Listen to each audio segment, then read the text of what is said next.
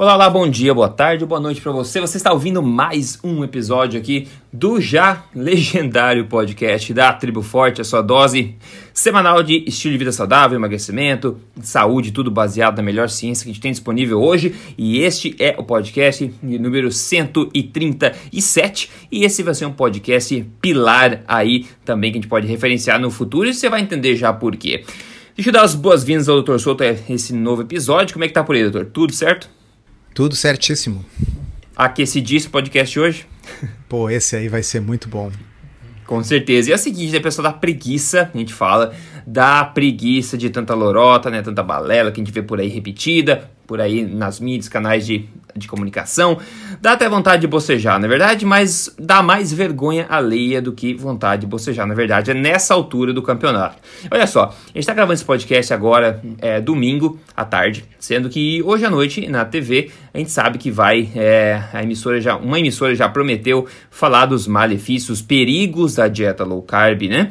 E o Dr. Souto não conseguiu ontem se segurar, né, ao ver que isso acontecer, e ontem mesmo ele escreveu um post aí sensacional no blog dele. Vai ter o link aqui no, na transcrição, aqui no emagrecerdeves.com, como todos os, todos os podcasts, a transcrição completa e os links de referência. Então sugiro fortemente que você leia o artigo dele completo, tá? Ele escreveu um artigo bem legal no blog, fazendo um exercício de, como ele diz, de futurologia, ou seja, tentando já prever as balelas que eles podem falar já no programa. E já tentar quebrar elas antecipadamente com evidência científica, né? É, 12 dos potenciais argumentos falsos que eles podem usar. E na verdade a gente já recebeu notícia também que pode ser que mais programas venham a falar sobre low carb. Né? A gente nunca sabe se vão falar bem ou mal, mas tendo, né, analisando o histórico disso nas últimas vezes, a gente imagina que provavelmente vai se falar mal. Só que aquela coisa, tá ficando já vergonhoso se falar mal de low carb pelas coisas que estão acontecendo, né? Antes não, na verdade, é, com isso, com isso acontecendo, a gente vai aproveitar então para pincelar esses principais argumentos né, que são usados tipicamente por aí contra low carb, né, mostrando a direção em que a evidência científica aponta. Assim, você pode direcionar esse episódio aí àquele seu amigo que ainda passa vergonha na rodinha falando essas baboseiras e passando para essas pessoas que ainda acham que low carb é ruim por isso, por aquilo, por aquilo, e você pode passar esse podcast que vai indicar mais ou menos aí a direção da evidência e também tem a referência do, do artigo completo do Dr. Souto com todas aí, no caso, evidências científicas embasando os argumentos, né? E antes de começar, também acho que é importante deixar claro, e a gente já deixou isso claro antes várias vezes, né? Mas não custa reforçar que nós não morremos de amores por nenhuma estratégia e, e também a gente não acha que low carb seja a única estratégia para um estilo de vida saudável ou para emagrecimento. No entanto, nós somos absolutamente contra má ciência e também maus argumentos. Né? A gente tenta defender de forma justa aí a estratégia low carb, que é uma coisa posição promissora e aí que o, a corrente do, do mal, digamos assim, continua a negar por motivos mais irracionais do que embasados em evidência, né? Então, com todo esse disclaimer inicial, a gente vai começar da seguinte forma: a gente vai, é, eu vou, a gente vai estar aberto aqui o, o, o artigo do Dr. Souto e aí tem 12 pontos, como eu falei, 12 dos principais argumentos que a gente pode ouvir nesses programas de TV que tipicamente são mencionados, e a gente vai dar aí aqui no em áudio mesmo, né, mostrar para você uma pincelada de direção que a evidência aponta a respeito de cada um desses 12 pontos. E o primeiro ponto é o mais um fatídico, né, de todos aqui, que é o clássico essa é uma dieta da moda. Doutor Souto, isso eles falam para qualquer coisa, não é só low carb, dieta da moda e muita gente já descarta alguma coisa só por ser aí rotulado de dieta da moda. Então, como é que a gente já quebra isso aí se eles falarem isso no caso? Pois então, Rodrigo, olha só. Uh, acusar uh, de dieta da moda uhum. não é um argumento, não é argumento certo, nem científico certo. e nem nenhum tipo de argumento. É mais ou menos como se eu fizesse o seguinte: Rodrigo chega aqui e diz assim, pô, eu defendo uma alimentação forte, uma alimentação baseada em comida de verdade, plantas e bichos, minimamente processados. Aí eu olho pro Rodrigo e diz assim, Rodrigo, o problema é que o teu nariz é feio. É, é belo argumento. Ah, assim, é, eu, eu não, go não gosto do teu nariz. entendeu? eu não estou atacando o argumento, eu não estou explicando por que, que a alimentação forte que ele defende é ruim ou boa. Eu estou dizendo algo denegrindo a figura dele, Rodrigo, mas eu poderia estar denegrindo a dieta, dizendo assim, essa dieta é uma dieta da moda, ela é feia, ela é boba, ela é chata. Uhum, tá? Uhum. Então, nem vamos perder muito tempo nesse tópico, eu só gostaria de chamar a atenção de vocês que dizer que isso é uma dieta da moda, isso não é um argumento, tá certo? Eu até coloquei no meu texto ali, eu digo, olha, tem coisas que estão na moda que são muito ruins e tem coisas que estão na moda que são muito boas, ou seja, ser estar na moda não é um juiz de valor, né? Uhum, então, uh, pô, hoje em dia tá na moda praticar exercícios, né? Uh, muito mais do que 30 anos atrás. E isso é uma coisa ruim só porque tá na moda? Não, é uma coisa boa. É, né? Tem é. determinados estilos musicais aí que estão na moda que são péssimos. Uh, então, estar na moda ou não não é um argumento, é uma acusação uh, de natureza assim estética. E no caso de uma argumentação intelectual, pode ser uma forma preguiçosa de se evitar uma discussão, né?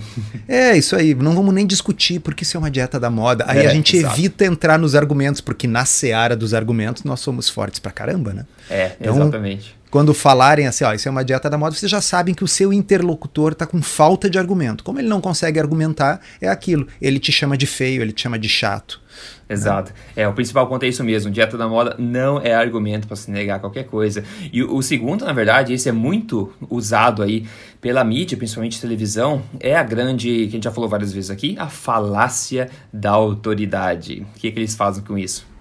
É, a falácia da autoridade é o seguinte: uh, eles sabem que simplesmente está sendo dito na TV já é visto por muita gente como bom, se saiu na TV é verdade. Uhum. Pô, assim, nada poderia ser mais longe é. da verdade do que essa afirmação. É ah, hoje a gente sabe, a gente vive no mundo da, das fake news. Ah, mas na realidade é muito utilizado no sentido: quem falou não foi qualquer um, quem falou foi o professor tal da universidade tal, pós-graduado no país X ou Y. Tá? Então, quer dizer, poxa vida, quem sou eu, pequenininho, para uhum. contra-argumentar essa figura de autoridade? E, na realidade, uh, a gente diz assim: olha, hoje a gente pra, segue as práticas de saúde baseadas em evidência. E normalmente o pessoal faz um trocadilho e diz assim: isso é para ser contrário às práticas de saúde baseadas em eminência. Né? Quer dizer, o eminente doutor, professor, cientista disse, por isso que é verdade. Não. O que nos aproxima mais da verdade é o quão bons são os dados nos quais nós nos baseamos. E esses dados vão depender, enfim, de artigos publicados em periódicos científicos peer review, e a gente já comentou várias vezes aqui no podcast, uh, e, e, depois tem links para postagens uh, referentes a isso nesta mesma postagem aí do blog que nós vamos linkar, da questão de que as evidências têm uma hierarquia, tá certo? Um ensaio uhum. clínico randomizado, um experimento, vale muito mais, é muito mais importante do que um estudo observacional que basicamente pode mostrar qualquer coisa que o autor quiser. Então, eu Uh, dentro, lembrando o que o Rodrigo falou, né? Vocês vão ouvir esse episódio que nós estamos gravando quando a coisa já tiver ido ao ar. Isso. Mas nós estamos gravando antes de ir ao ar, então nós estamos fazendo previsões. Né? Prevemos que pessoas de jaleco branco, com vários títulos, professores importantes, estarão sendo citados para o quê? Para tentar justificar que aquilo que eles estão dizendo é certo, não porque eles estão indicando os ensaios clínicos randomizados da onde eles tiraram essa opinião, mas simplesmente porque se eu uso uma gravata e um avental branco, confie em mim, eu sou uma autoridade. Uhum, exato. Eu falei recentemente no Instagram que um diploma, por mais que ele seja bonito, uma instituição grande, de respeito, por mais que ele tenha bordas douradas, ele não é um certificado de competência. Ele simplesmente atesta que a pessoa passou pelo currículo. Ele não certifica que a pessoa é competente. Então não caia, né, não desmereça o poder de evidência só porque uma pessoa tem um jaleco ou tem certo diploma, né? Acho que vale é, investigar mais. Eu, assim, não é desmerecer o diploma, é muito bom. É, de forma acho alguma. é importante a pessoa ter investido tempo, tá certo? E, e, ter uma boa formação. Claro. Mas o que o Rodrigo falou é a pura verdade. Isso é uma condição necessária. Vamos dizer, um, um nutricionista, para exercer a sua profissão, tem que ter o diploma de nutricionista, é uma condição necessária, mas não é suficiente para que ele não diga bobagem, tá uhum, tá certo? É. Para que ele não diga bobagem, ele tem que basear aquilo que ele diz não no diploma que ele ganhou,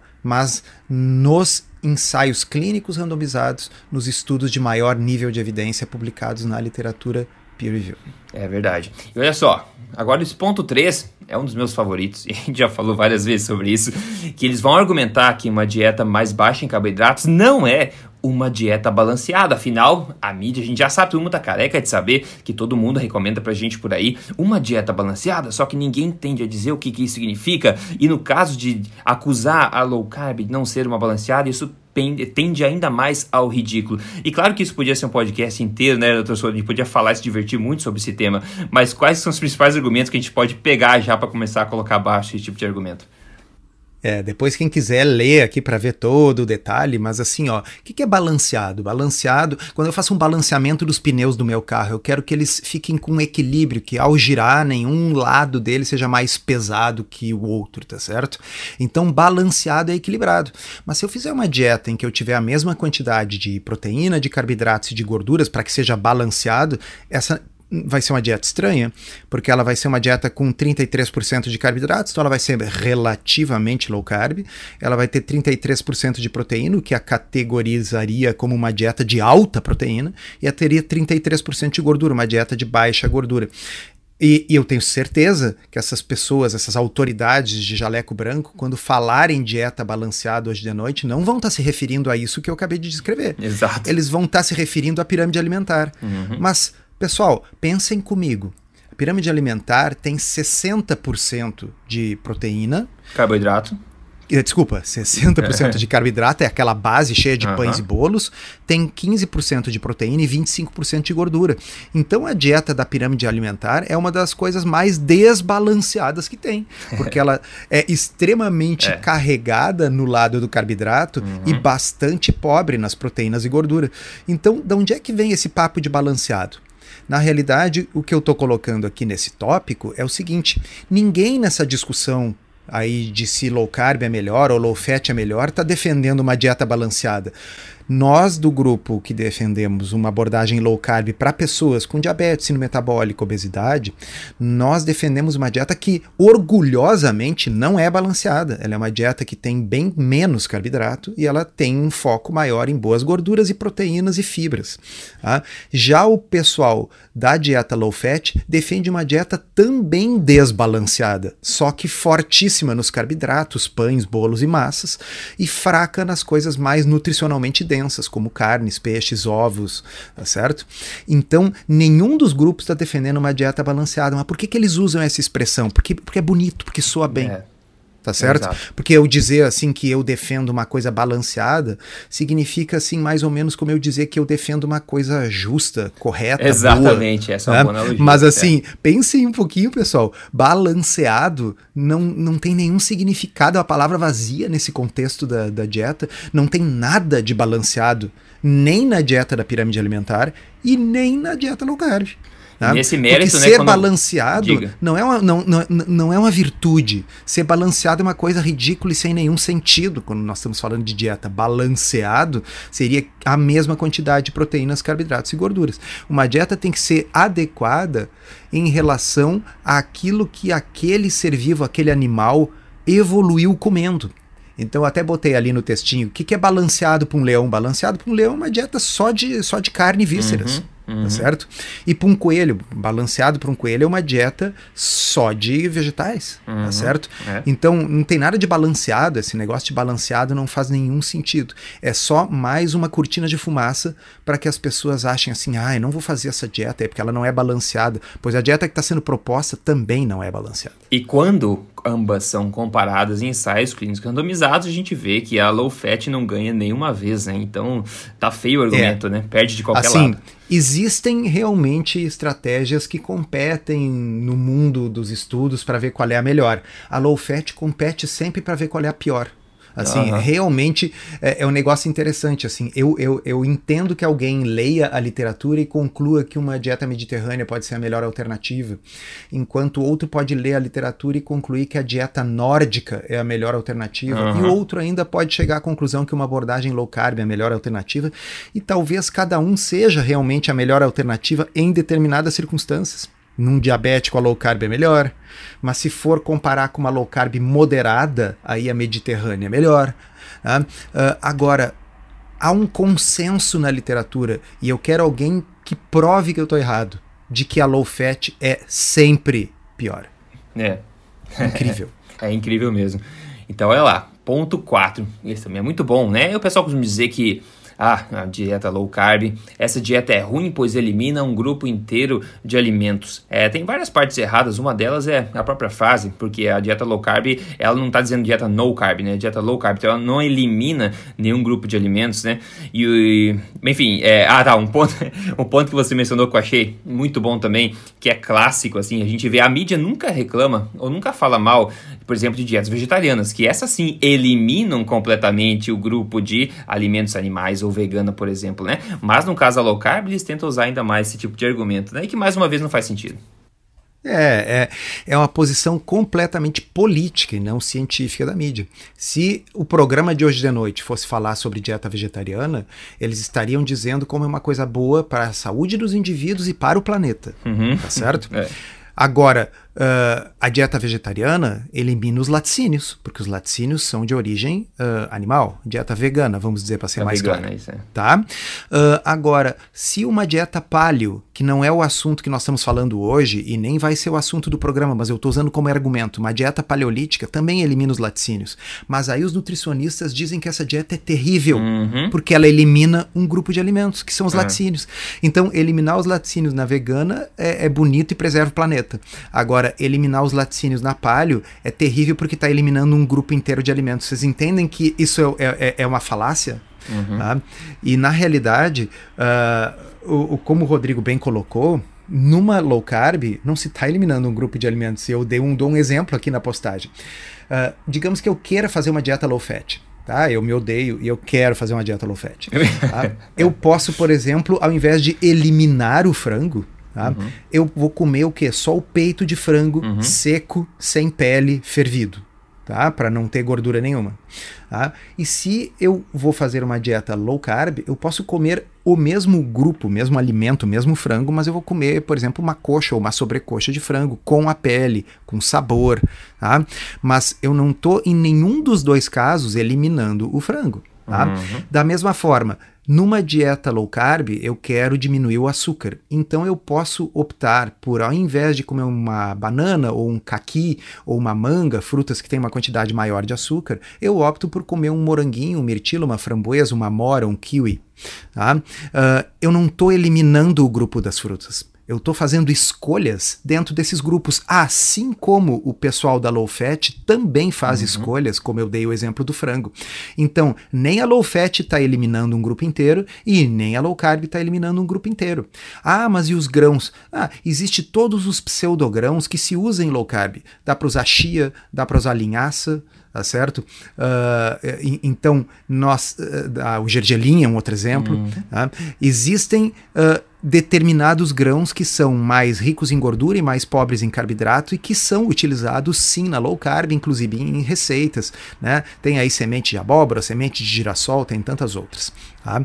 Então, o fato é qualquer estratégia de dieta, incluindo aí a da pirâmide alimentar, faz sim escolhas dentro dos grupos alimentares para atingir o objetivo. A low fat, escolhas que eliminam a gordura. Então, por exemplo, quando a low fat não come abacate, porque abacate tem gordura, eles não estão eliminando um grupo inteiro de alimentos.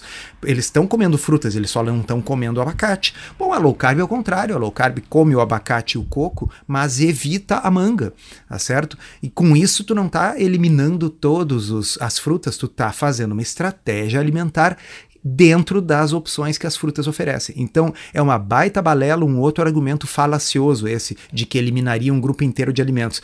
Mas, curiosamente, a dieta que efetivamente elimina um grupo inteiro de alimentos, que é a vegetariana e vegana, o pessoal acha muito bom. Uhum. É porque a gente vê que é uma discussão racional, né? Uma discussão baseada em outros motivos. E mesmo se eliminasse, no caso carb, mesmo se eliminasse um grupo de alimentos, eliminar um grupo de alimentos não é um problema se esse grupo for de porcaria. Né? O grupo Exatamente. de alimentos de refrigerantes, bebidas adoçadas, por exemplo, não tem nada contra eliminar o grupo inteiro, por exemplo. É, então assim, é, é, é, é bem colocado, assim, como se fosse um grande problema eliminar é. um grupo que não está contribuindo para a densidade nutricional da minha dieta. Mas só para mostrar que mesmo que eu siga o argumento, as suas últimas conclusões, ainda assim ele é ainda falacioso. Ainda assim, exatamente, exatamente. Vamos lá, esse outro argumento também é muito usado. Ah, eles falam o seguinte, ó, até perde-se peso na dieta low carb, mas depois as pessoas não conseguem seguir e ganham todo o peso novamente. Manda ver. Uhum. E a minha pergunta é: qual é a dieta que não é assim? Pois é, exato. É o problema de dietas, em seguir a vendida Entendeu? dietas. Qual é? Tá? Na realidade, eu vou um pouco mais longe aqui no que eu escrevi. Qual é a mudança de estilo de vida que não sofre deste problema? Porque é da natureza humana ter dificuldade de manter no longo prazo uma mudança de estilo de vida. Exato. Não vai ser novidade para ninguém que está nos ouvindo aqui que as pessoas tendem a gravitar de volta para o seu uh, uh, ponto de maior conforto. Né? Uhum. Então, se eu estimular pessoas a fazer. Vamos colocar assim, aquela coisa bem comum, tá? É janeiro, virou o ano novo, e a pessoa então faz aquela sua resolução de ano novo. A partir de agora eu vou frequentar a academia, fazer exercício. Tá? Então ela vai lá e se matricula e paga um ano de academia. Tá? que é para ter aquele desconto que, uhum. né, dividido por 12 meses dá é. mais barato, aquele negócio. E a pessoa diz assim: não, mas eu vou pagar um ano logo, porque eu estou convencido que eu vou mudar de vida. E a gente sabe que uh, mais da metade das pessoas vão ter desistido antes do final do ano. Tá? Uhum. Uh, e aí o que, que acontece? Se eu pegar e avaliar ao final dos primeiros dois meses, como é que está o fitness de um grupo de pessoas que tomou essa decisão, eu vou ver que elas, as pessoas estão melhores, ganharam massa magra, estão com uma resistência maior para o exercício. Tá? Mas se eu avaliar depois de um ano, eu vou ver que houve uma diminuição dessa performance. Tá? Não é porque fazer exercício por um ano é ruim e fazer exercício por dois meses é bom. É porque depois de um ano, mais da metade das pessoas já estarão sedentárias de novo. Isso significa então que eu não devo recomendar o exercício? Hum, é claro é, que não, né? Então é tão irracional como essa história da dieta. Só porque eu sei que boa parte das pessoas não estará seguindo um estilo de vida alimentar novo depois de começar a seguir esse estilo, isso não significa que eu não devo recomendar para as pessoas aquele que é o estilo alimentar que eu sei pelos estudos que funciona melhor. Eu recomendo aquilo que funciona melhor. Se as pessoas vão seguir ou não, são outros 500, mas isso vale para tudo, para deixar de fumar, para academia de ginástica e para estilo de vida no que diz respeito à dieta. É, eu até lembro de estudos que provar, que acompanharam pessoas que seguiram várias intervenções, inclusive low carb, low fat, por dois anos, e todos eles tendem a ganhar o peso. Não é por causa da dieta, porque elas param de seguir. Só que mesmo nesses casos, como você bem disse, a dieta baixa em gordura tende a perder, mesmo nesses casos, né? Exatamente. E, e coisa, até pessoas que ganham na loteria, né, tendem a ficar pobre novamente. Entendeu? Isso se aplica em qualquer área. Em qualquer área tende a voltar ao ponto é, de maior porque conforto. A, a, a pergunta que se põe é o seguinte: imagina uh, que, uh, que você, Rodrigo, é um, é um profissional de saúde, um nutricionista. Tá? Aí chega uma pessoa com sobrepeso e síndrome metabólica, senta na sua frente e diz assim: Rodrigo, qual é a melhor alternativa para mim? Eu estou disposto a mudar. Eu estou comendo porcaria, eu estou vivendo à base de fast food, eu estou disposto a mudar. Aí o Rodrigo vai chegar e dizer: olha, de acordo com a literatura, com o predomínio da literatura, para quem tem sobrepeso e síndrome metabólica, a melhor alternativa é a restrição de carboidratos. Uhum. Tá certo? O Rodrigo não está dizendo que é a mais fácil. A mais fácil é não fazer nada, é continuar comendo é. fast food. Tá? Ele não está dizendo que é a mais simples. A pessoa que veio lá perguntou para ele, porque ele detém o conhecimento, é o profissional que está ali, ele quer saber o seguinte: qual é a coisa que funciona melhor. Agora, é óbvio que as coisas só funcionam quando a gente faz a coisa. Uhum. Tá? Tipo, ler um livro sobre low carb não chega a emagrecer a gente. A leitura, a uhum. leitura não emagrece. a leitura não melhora a glicemia e a hemoglobina glicada. Tem que fazer. Tá? Então, Sim, eu concordo com a primeira parte do argumento, tá? que é as pessoas acabam não conseguindo seguir e ganham peso novamente. Sim, isso é verdade para qualquer dieta, para low fat, para pirâmide alimentar, para herbal life, para qualquer coisa. Tá? Agora, bom, se a gente for usar esse argumento para então não recomendar nada, então a gente larga, larga de mão e não recomenda mais nada para ninguém, né? Eu vou, eu vou ler assim uma frase que eu escrevi aqui. Se dependêssemos de sucesso garantido em recomendações de estilo de vida, não recomendaríamos nada para ninguém. Uma estratégia só funciona quando é implementada. Que poucas pessoas continuarão a implementar qualquer estratégia no longo prazo é uma parte triste da condição humana.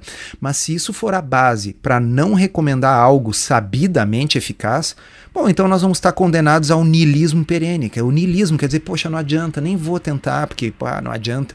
Bom, que mundo, o mundo já não está bom do jeito que está. Imagina se nós todos chegarmos à conclusão de que é melhor nem começar a tentar nada, é. porque porque estatisticamente algumas pessoas ou talvez a maioria, não vão estar seguindo isso daqui a um ano. Bom, então vamos nos focar naquelas que vão seguir.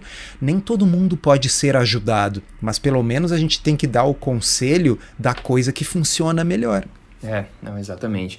Ponto número 6, é, dieta low carb perde-se massa magra, ou seja, perde-se músculos. Que coisa terrível, né? Todo mundo tem medo de perder os músculos, né? Mas será que, será que tem fundo de verdade isso? Uh, assim, ó, qualquer dieta que produza perda de peso tem alguma potencial de produzir perda de massa potencial, magra Potencial, exatamente. Tá? Então, assim, isso é qualquer uma, não é um privilégio de low carb. Pelo contrário, os estudos tendem a sugerir que low carb preserva a massa magra um pouco melhor. Tá? Mas, dito isso, se a pessoa não quer perder massa magra, ela tem que fazer aquelas coisas que têm importância para a massa magra, que não é carboidrato.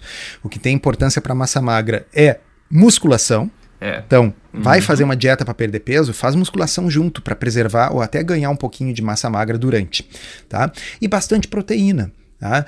Consumir pelo menos uns 2 gramas aí por proteína de peso, com orientação do seu médico, do seu nutricionista, tá? pode ser uma alternativa bem interessante para preservar a massa magra. Quem for ler aqui a postagem, que nós vamos linkar, tem aí o link para os estudos científicos para vocês verem que isso aí não é uma questão de opinião. Tá? Tem claro. inclusive um estudo ali em atletas de crossfit. Pô, crossfit é aquele troço super pesado que puxa pra caramba. E o grupo que fez dieta low carb nesse estudo de crossfit preservou e teve ganhos de força e desempenho e ao mesmo tempo perdeu gordura, especificamente gordura. Então o que se perde é gordura e não massa magra. Exatamente. E se a gente for pensar uma dieta mais baixa em carboidratos, tende, tende a ser bem feita, né? Tende a ser uma dieta mais alta em densidade nutricional. Os músculos gostam de nutrientes, não necessariamente de não necessariamente só de energia vazia. Então, quanto mais nutrientes, mais a gente tende a poupar também os músculos. E não quer perder massa magra, pô, use a massa magra, né? A melhor dica eu acho, é acho que é essa. Vamos matar dois dois em um só, que são dois bem similares, o 7 e o 8. Eles dizem que a dieta low carb pode sobrecarregar os rins e também dizem que pode sobrecarregar o fígado. E tem evidência para mostrar ah. o contrário disso, hein, doutor Souto? Pô, tem evidência pra caramba. Uhum. Tá? Uh, no meu blog eu tenho duas postagens só sobre a história dos rins, então uh, quem quiser saber em detalhes os estudos e tal, vai clicar ali e vai ler, né? Eu sempre linko os estudos originais, né? Então quem é Sim. da área da saúde vai poder ir, no, ir, ir nas fontes. Uh, o fato é o seguinte, não existe, nunca existiu, estudos mostrando que uma dieta low carb tenha qualquer problema para os rins. Tá? E na realidade, o motivo que as pessoas pensam isso é que proteína faria mal para o rim. Bom, também não tem estudos mostrando que proteína na dieta faça mal para o rim de pessoas normais. Tá? E aí tem mais um detalhe: low carb não é hiperproteico, pessoal. Exatamente. Tá? Não é, tá? Então, assim, pessoas que consomem até quatro vezes acima da quantidade recomendada de proteína por pelo menos um ano, não tem nenhuma uhum. evidência também de que isso provoque prejuízo nos rins. Mesmo se Mas fosse alta, né? Mesmo se fosse. Forçando. Então, mesmo se fosse alta, não seria um problema. Mas nem é. E se você acha que é alta em proteína, você vai ler ali no blog, vai clicar nos estudos e vai ver que eu estou dizendo, que eu não estou inventando da minha cabeça. Que pessoas orientadas a seguir uma dieta na qual elas podem comer proteína e gordura à vontade, desde que não comam carboidratos, quando você mede ao final do dia, elas comeram a a mesma quantidade de proteína que pessoas que não estão fazendo dieta nenhuma comem. Uhum, uhum. Tá? Por quê? Porque proteína é saciante. A gente tem uma certa fome para uma certa quantidade de proteína. Quando chega naquilo, a fome passa. É assim que funciona. Tá? E sobre fígado, bom, aí é mais bizarro ainda, porque não, não dá para imaginar sequer um mecanismo através do qual pudesse fazer mal. Tá? Os estudos, pelo contrário, mostram o que? Redução de uma das uhum. doenças mais comuns que acomete o fígado nos dias de hoje, que é a esteatose, a gordura no fígado. Tá? Então, na realidade, os estudos, seja em animais, seja em seres humanos, não mostram nenhum prejuízo de low carb para o fígado. E se vocês botarem, quem é da área da saúde, vai lá no PubMed e bota lá Liver Low Carbohydrate Diet seleciona o, o, a esquerda ali o filtro Clinical Trials para ver os ensaios clínicos randomizados e ver se eu estou mentindo ou não. É, aliás, a dieta, uma estratégia low carb bem feita é uma das armas mais poderosas que existem no mundo hoje para se começar a reverter esse atose. Né? Então é bem oposto ah, é. Eu, eu, até cito um estudinho ali que foi bem interessante, porque assim, ele foi um estudo de 14 dias. Em Apenas 14, 14 dias, dias é.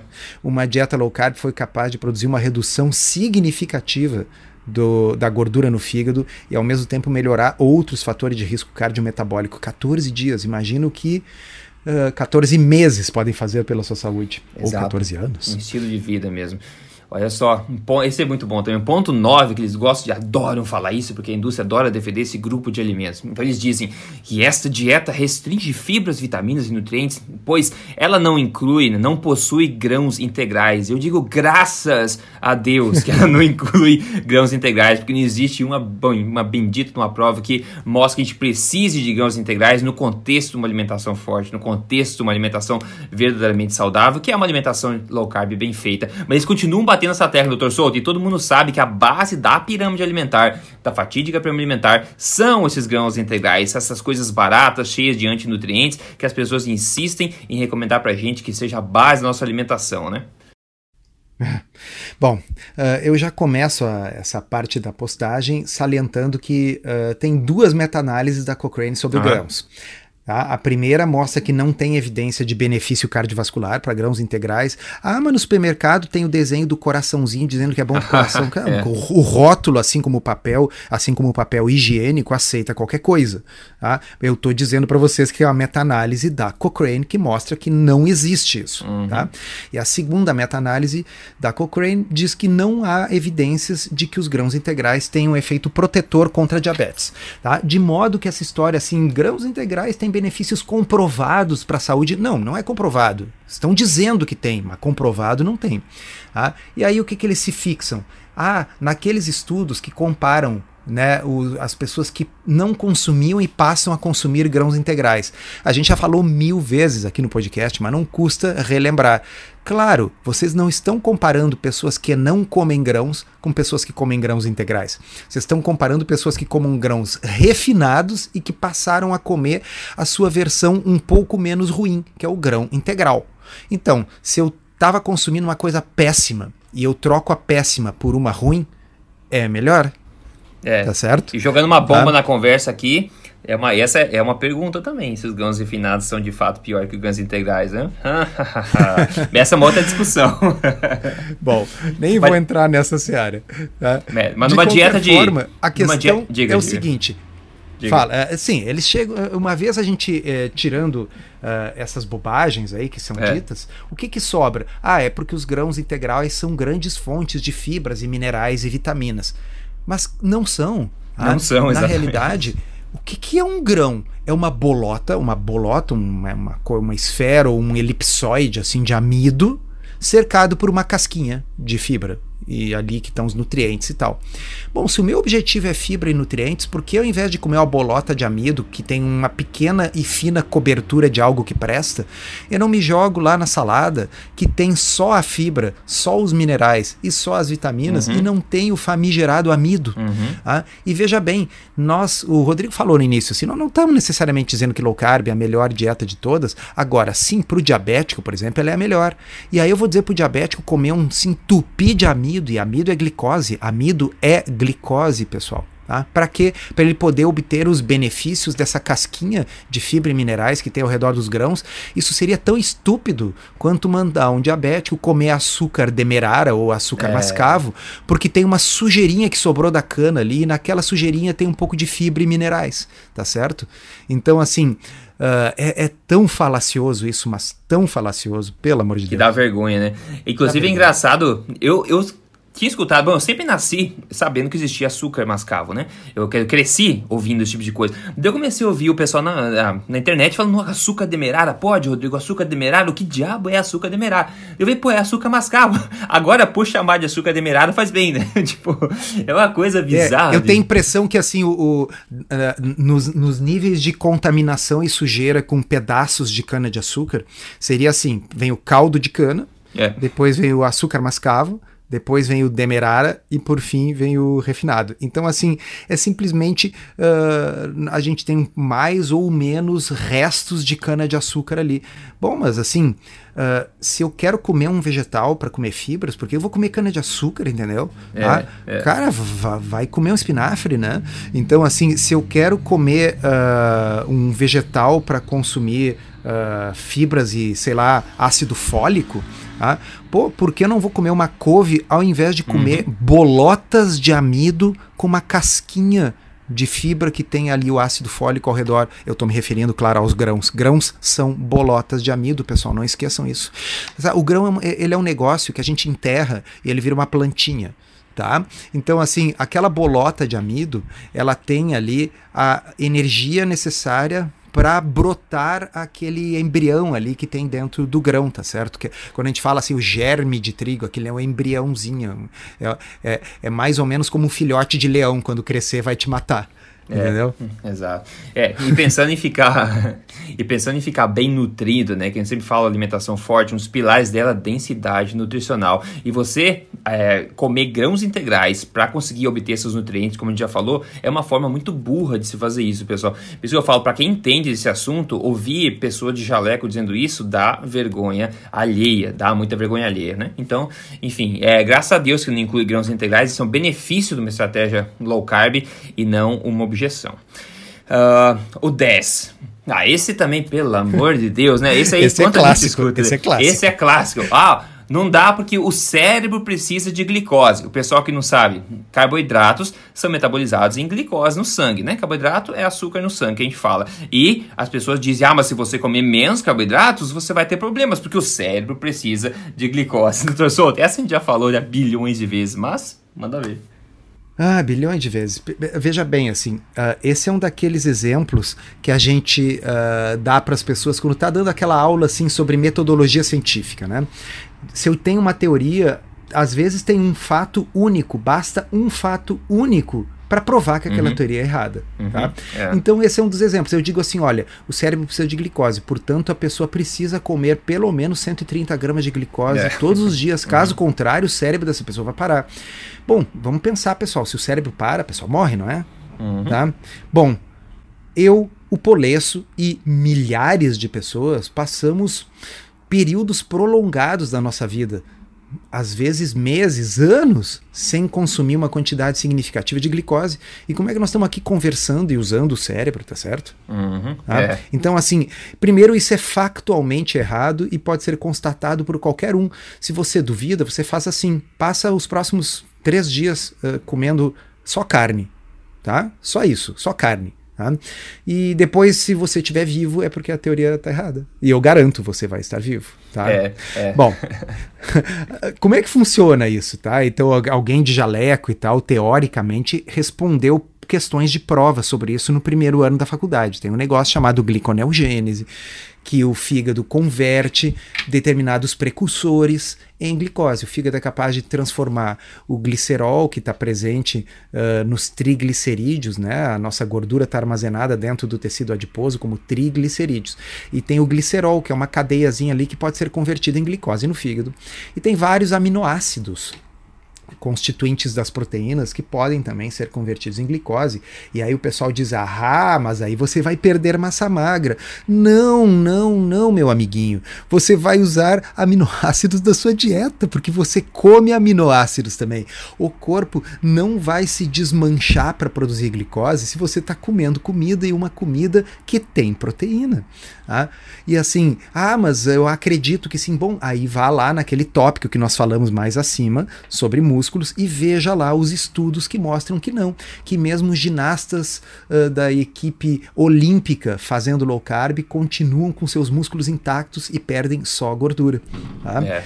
Uh, e, bom, fora, então, uh, quem quiser, bota aí no Google Ketogains, K-E-T-O-G-A-I-N-S, ou Z, não me lembro no fim. Tá? Uh, e, e, lá vocês vão ver um grupo todo de atletas de fisiculturismo que fazem dieta cetogênica. Tá? E acho que eles vão ter bem mais massa magra do que a maioria das pessoas que estão falando que se perde massa magra. É, é verdade. E na verdade o cérebro a gente sabe que precisa assim, de glicose, tanto precisa, tão importante, que como o Dr. Soto falou, o nosso corpo ele consegue fabricar isso, porque ele não depende, né? O corpo não é tão burro a ponto de depender que, né, da, da nossa capacidade de ingerir a quantidade de glicose certo todo dia. Então, nosso corpo consegue criar essa quantidade para que o cérebro tenha a quantidade pequena que ele precisa, que é bem menor do que esse, essa quantidade exagerada que o pessoal manda a gente comer todo dia, que é 130 gramas. Né? Então, enfim, o corpo sabe o que, que faz. Uh, o, o, próximo pessoal usa né, é, também é, contra o low carb, dizendo que low carb nunca foi testada por mais de três anos em estudos prospectivos para saber as suas consequências a longo prazo. Né? Diga lá. É. E aí vem a pergunta que não quer calar. E as outras? E as é, outras e as dietas outras? foram, por acaso, testadas uhum. por todo uhum. esse tempo? Assim, formalmente, formalmente, não. Ah, com exceção da low fat. E essa o fato de ser testado é uma coisa ruim para ela, low fat, porque uhum. ela acabou tendo é. resultados ruins no longo prazo. Uhum. A low fat o, o, foi testada no, no WHI, no Women's Health Initiative, e o subgrupo de pacientes com diabetes ali piorou com essa dieta quando comparado com o grupo controle que não estava fazendo dieta nenhuma. Ou seja, se você tem diabetes, é melhor não fazer dieta nenhuma e continuar comendo o que você já comia do que fazer a dieta que é a mais próxima da pirâmide alimentar, que é a dieta low fat. Tá? E a dieta low fat e a pirâmide alimentar, bom, essa não foi testada formalmente nunca, o que é bizarro, já uh -huh. que ela é recomendada. É, Veja exato. bem, aquilo que é uma coisa que está sendo recomendada não foi testada, tá? mas ela foi testada informalmente. Como? Em todos nós no mundo, as cobaias tá certo? Os seres humanos, nós aqui, que nem eu, o Rodrigo, que nascemos aí nos anos 70, Tá? 80. Tu nasceu nos anos 70? Ah, até 80. muito novinho. Tá? Mas mesmo assim, tá? pegou isso aí e então nós fomos as cobaias disso. Tá? E, e, e, o que que deu? Deu no que deu, tá certo? Uhum. Deu nesse mundo com uma epidemia Calamidade. de obesidade, diabetes e síndrome metabólica. Tá? Então, o que que nós temos? Praticamente todas as estratégias alimentares foram testadas em ensaios clínicos randomizados de duração menor, de até dois anos, raramente três. Tá? Então, já que são esses os estudos que nós temos, essa é a melhor evidência que nós temos. E de acordo com essa evidência, low carb é ou igual ou melhor ao que ela é comparada. Pior nunca. Tá? Então, não adianta querer dizer que é ruim porque se for pela melhor evidência publicada, ela é ou igual ou pior. E o único motivo que ela parece igual em alguns estudos é justamente aquele assunto que nós já falamos, Tá?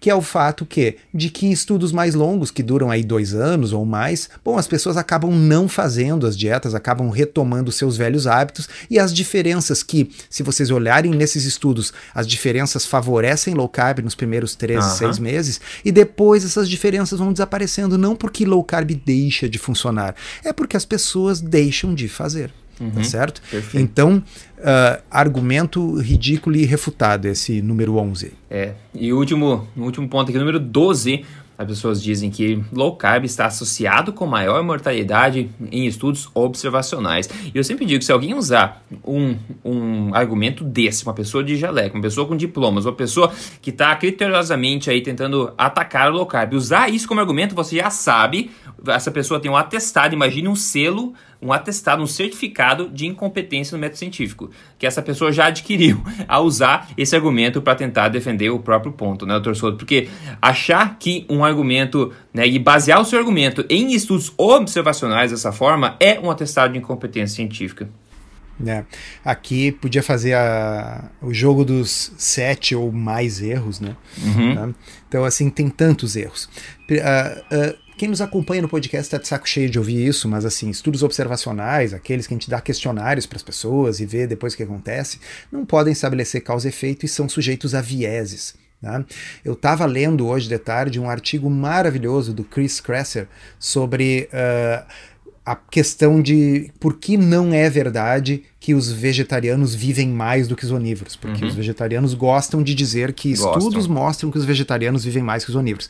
E ele escreveu um artigo sensacional, e ali ele esmiuça, né? Olha, quanto mais mal feito o estudo, mais isso aparece por causa do viés do usuário sadio, aquela história de que as pessoas, os vegetarianos tendem a ser aqueles que se preocupam mais com essa saúde em outros aspectos, então não é o fato de serem vegetarianos.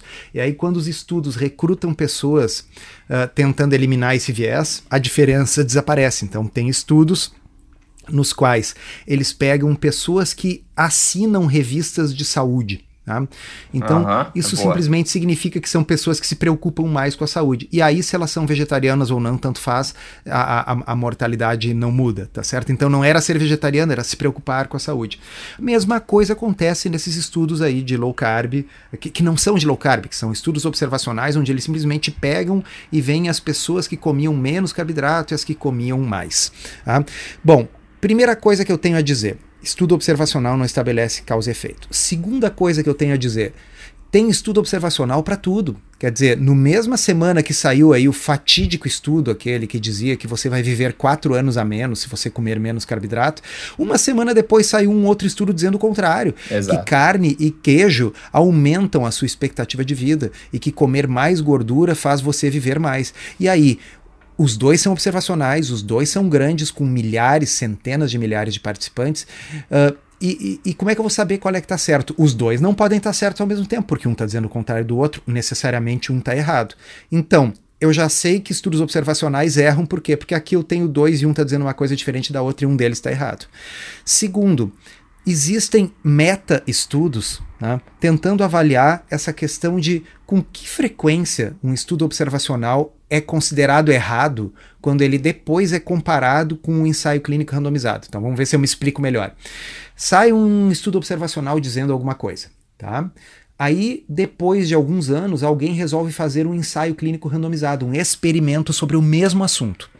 Com que frequência aquilo que o experimento encontra é diferente refuta aquilo que o estudo observacional encontrou. 80%. Vocês vão ficar pasmos com o que eu vou dizer. 80%.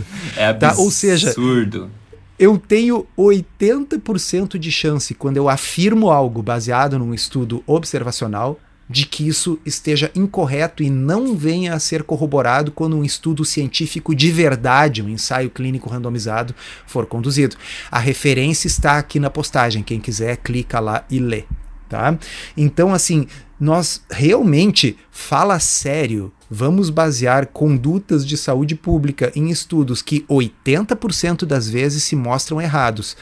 Num universo de estudos observacionais que eu posso escolher para os dois lados, porque tem estudo dizendo que low carb é ruim e tem estudo dizendo que low carb é bom. Quando eu posso me basear nos ensaios clínicos randomizados que mostram que é bom, tá certo? Se eu tenho uma evidência, como eu digo, eu tenho, tenho uma aula que eu dou sobre isso, onde eu digo assim: olha, pessoal, evidências tem evidências fracas, evidências fortes. Na polícia, por exemplo, numa investigação, um testemunho é melhor que nada. Às vezes é a única evidência que tem para resolver um crime é um testemunho, tá certo? Agora, se eu tenho uma gravação, uma câmera de segurança que gravou a, a coisa sendo o crime sendo cometido, obviamente eu vou dar mais importância para a gravação do que para o testemunho. Porque o testemunho é falho. O testemunho pode falhar porque a pessoa viu mal, porque estava escuro, porque a memória traiu a pessoa ou porque ela está mentindo. Tá? Então, se eu tenho estudos observacionais dizendo que seria como se no, nessa minha analogia eu tenho três testemunhas e cada um está dizendo uma coisa, uhum. tá certo? Agora, eu tenho três câmeras de vídeo que viram todas a mesma coisa eu vou dar bola para os testemunhos? Exato. É claro que não, tá certo? Então, para que perder tempo com estudos observacionais contraditórios, quando eu já tenho evidência de qualidade melhor de ensaios clínicos randomizados. Ah, mas são evidências de apenas dois ou três anos. Pois bem, são as melhores que nós temos. Então, até que o NIH americano resolva ter vergonha na cara, botar a carapuça da humildade e conduzir um ensaio clínico randomizado de oito anos de duração com 50 mil pessoas comparando low carb com pirâmide alimentar, que é o que eles deveriam fazer, já que eles fizeram exatamente isso para comparar low fat com a dieta usual dos americanos e mostraram que low fat não tinha vantagem, era até pior para os diabéticos. Então, se eles já tiveram uma vez na vida coragem e dinheiro para testar essa fracassada low fat, quem sabe eles agora gastam esse dinheiro para testar finalmente a low carb por 8 ou 10 anos. Até que isso seja feito, enquanto não for feito, qual é a melhor evidência que nós temos? Esses 60, 70 ensaios clínicos randomizados com duração de até 2 ou no máximo 3 anos. E que mostram o quê? Que low carb é tão bom ou melhor do que as outras opções.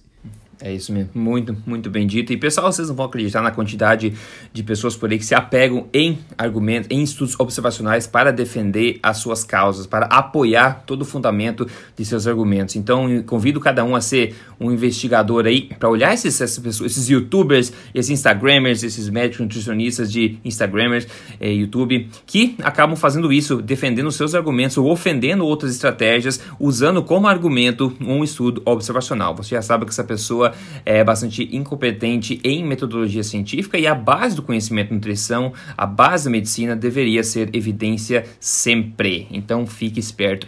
E na verdade são dois, 12 pontos, doutor Tuto, que a gente colocou aqui. A gente não sabe quais eles vão usar, mas 12 pontos que eles usam sempre e todos eles têm evidência mostrando que eles são falsos. Então, enquanto eles ficam aí brigando qual ponto que eles querem usar, a gente fica tendo o quê? Tendo resultados, como é o caso aqui do é, José Roberto, que mandou como testemunho de hoje, que ele falou o seguinte: eu queria falar do maior resultado que eu tive nesses 30 dias, que foi a descoberta de um novo estilo de vida. Veja, não é uma nova dieta, um novo estilo de vida. Estou me sentindo mais disposto e principalmente muito mais determinado. Eu deixei para trás 30 dias, lembre-se, 9,5 quilos e 12 centímetros de circunferência abdominal o Roberto, José Roberto, seguiu o programa Código Emagrecer de Vez, que é basicamente baseado em evidência, onde a primeira fase é uma fase mais baixa em carboidratos e otimizada pela, pela, é, para a perda de peso. Então, enquanto o pessoal fica brigando em argumentar contra e tentar achar pontos falhos,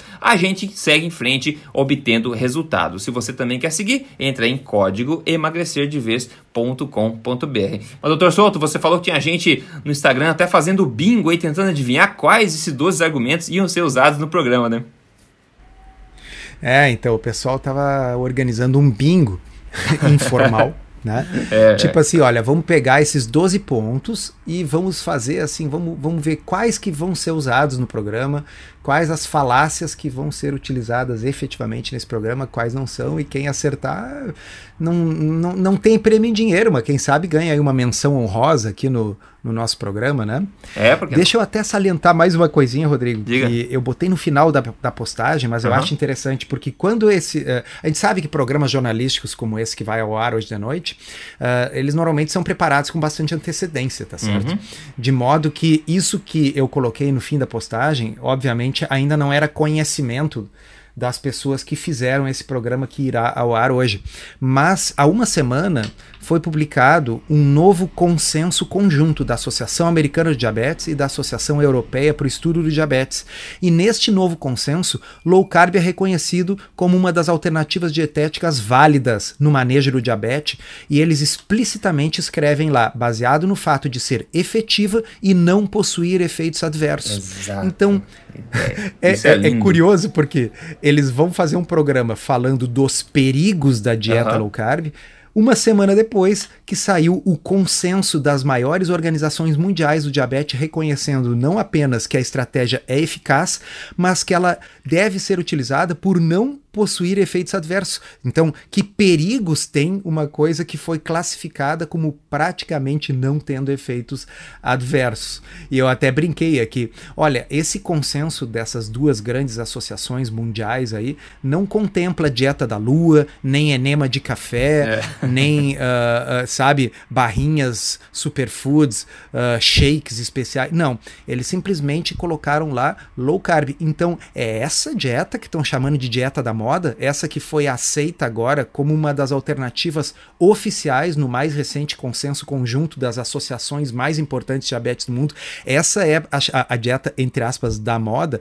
É, me poupe, né? Me poupe, com certeza. Só aumenta a vergonha alheia ao se falar mal de low carb. Impressionante. É. Mas enfim, vamos, como sempre, acabar esse podcast compartilhando aqui que foi degustado no seu, na sua última refeição.